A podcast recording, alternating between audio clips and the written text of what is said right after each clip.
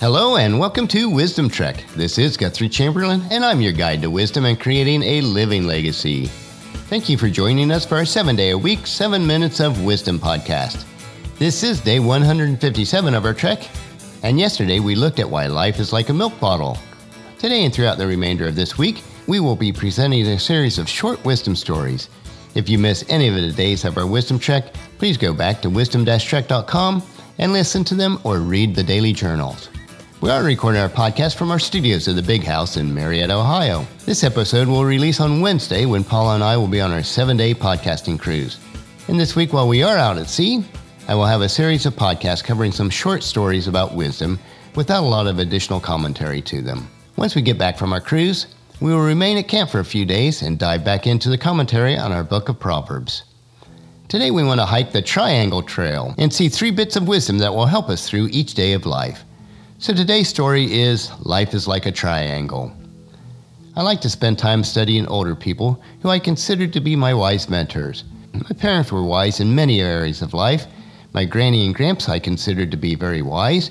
And I also study some of my virtual mentors like Jim Rohn and Zig Ziglar to glean wisdom from them. All of these people face challenges each day, as we all face in one way or another. They have seen success and many happy times throughout their lives, but they have all seen times of struggle and sorrow.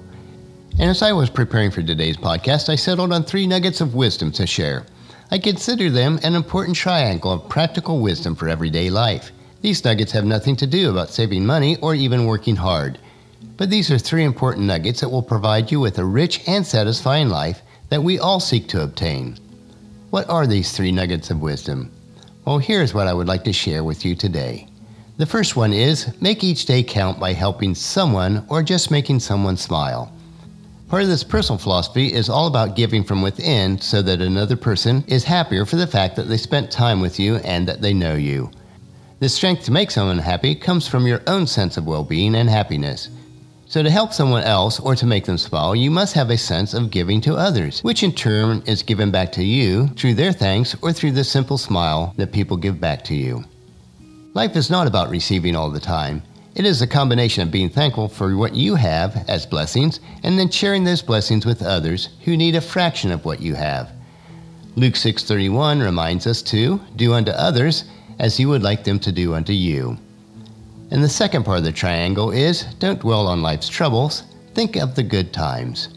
Everyone has troubles in life, and no one is immune.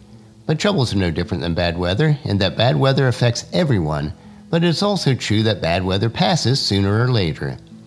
When there is bad weather, the best thing to overcome the doom and gloom is to remember the good weather you've had experienced in the past and recall all those fun and enjoyable things that you did to appreciate the beauty of that day.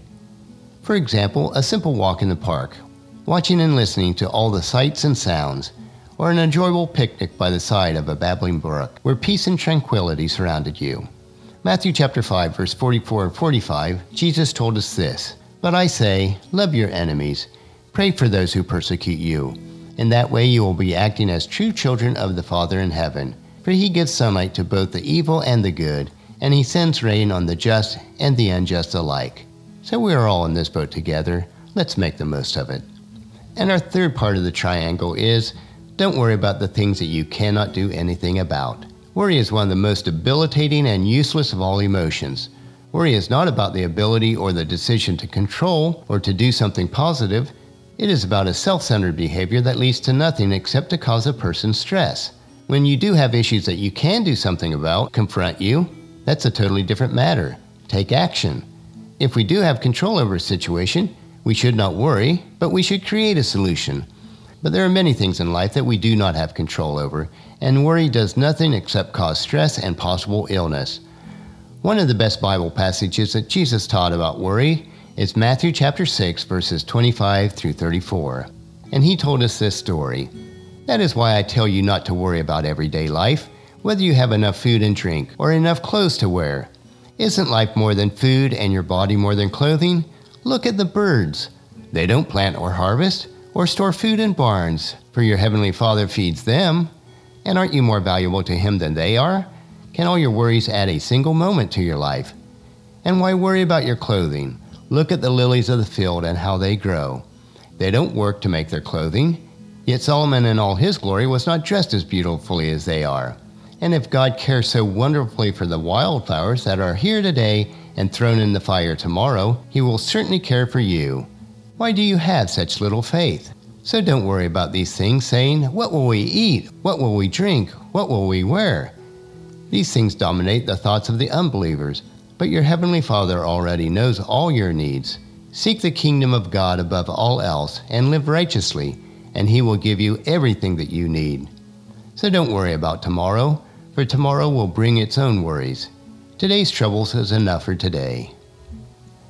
So today we looked at why life is like a triangle and if we practice these three simple precepts, we will be able to live a rich and satisfying life.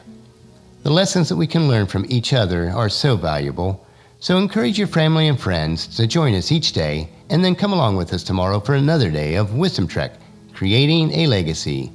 And for the next few days, we will continue to explore more short wisdom stories. That will finish our podcast for today. Remember to listen to your daily dose of wisdom at wisdom-trek.com or subscribe at iTunes, Stitcher, SoundCloud, Spreaker, YouTube, or Google Play so that the episodes will be downloaded to you automatically each day. And please share Wisdom Trek with your family and friends through email, Facebook, Twitter, or in person and invite them to come along with us each day.